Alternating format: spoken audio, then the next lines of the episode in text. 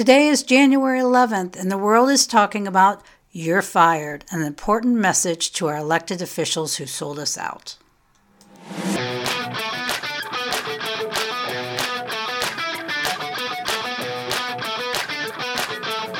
You're listening to What in the World?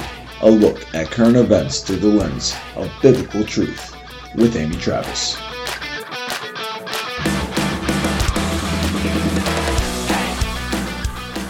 Before we dive in today, I want to tell you about the Stand Coalition, a brand new organization we created to help believers in Jesus to be able to push back against this godless culture. Please check us out at standforgodandcountry.com. That's standforgodandcountry.com. What's the first thing you think of when you hear the phrase government corruption? My answer may or may not surprise you. No, we're not going to talk about the FTX scam and how the Democrats laundered billions of dollars through Ukraine and the climate change nonprofit and back to their own party. And no, we're not going to talk about how the Biden administration is intentionally causing a humanitarian crisis on our southern border, or how the government stuck a Texas hospital with the $20 million bill for so called free healthcare to illegal aliens. We're not even going to mention how the FBI colluded with big tech to squash damaging evidence about a high ranking candidate's son right before a presidential election, or how the Twitter files are exposing government corruption on a massive scale. Sadly, these days, the first thing that comes to my mind when I hear about corruption is the Republican Party. Republicans used to be pro family, pro life, and pro small government. Under President Trump, the Republican Party appointed two conservative Supreme Court justices, repealed 25,000 pages of regulations,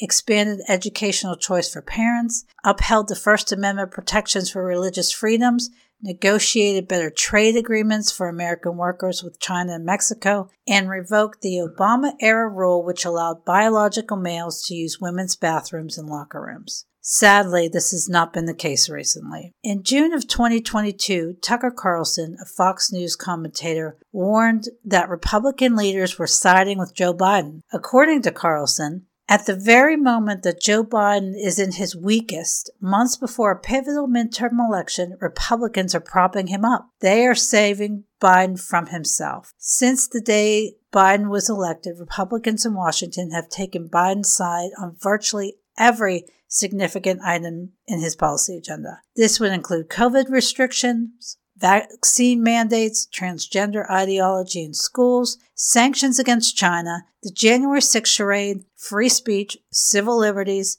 spying by the intel agencies, preserving the big tech monopolies, the anti white race politics of CRT and Juneteenth, border enforcement and energy policy, and above all, the administration's signature issue, its lunatic and reckless support for the war on Ukraine. Republicans are all in. So, what in the world is going on? Sure, we expect corruption from the party that sold our military secrets to China under Clinton, exploited Cuba in an attempt to heat up the Cold War with the Soviet Union, and colluded with a foreign government to overthrow a legally elected sitting president. But really, Republicans?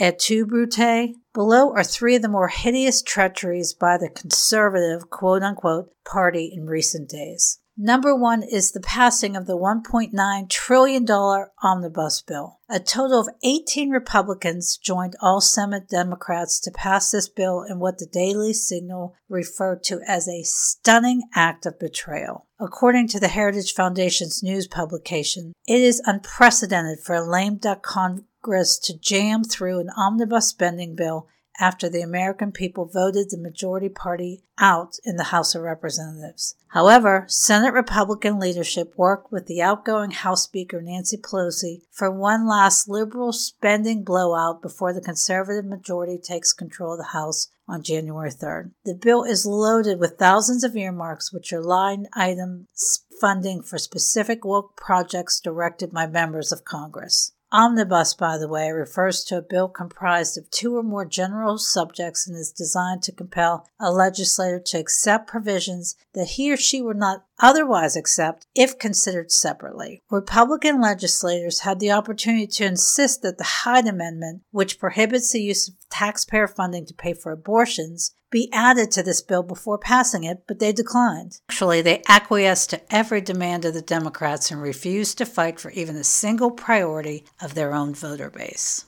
Number two, approving the radical Disrespect for Marriage Act. A sum of 39 Republicans voted in lockstep with all Democrats to jam through another piece of legislation in the lame duck session, which redefined the definition of marriage. This repealed the Defense of Marriage Act from 1996, which established marriage ex- as exclusively between one man and one woman. Ironically, this bill was initially signed into law by none other than Bill Clinton, a Democrat. Make no mistake, Alliance Defending Freedom President Kristen Waggoner warned, this bill will be used by officials and activists to push and ruin those who do not share the government's view on marriage. Although Thom Tillis, a Republican senator from North Carolina, introduced an amendment to protect religious liberty in the bill, many are concerned that the adjustment fails to address many of the concerns voiced by conservatives. For example, could nonprofit organizations such as adoption agencies be denied tax exempt status if they defend the traditional view of marriage? There are no provisions in the amendment which would prevent this from happening. And number three, secretly supporting FASAB Rule 56. A watchdog organization recently reported that Rule 56 of the Federal Accounting Standard Advisory Board, FASAB, passed silently in 2019 with plenty of Republican support. This rule allows government to keep federal budgets secret. According to investment advisor and former Assistant Secretary of Housing Catherine Austin Fitts,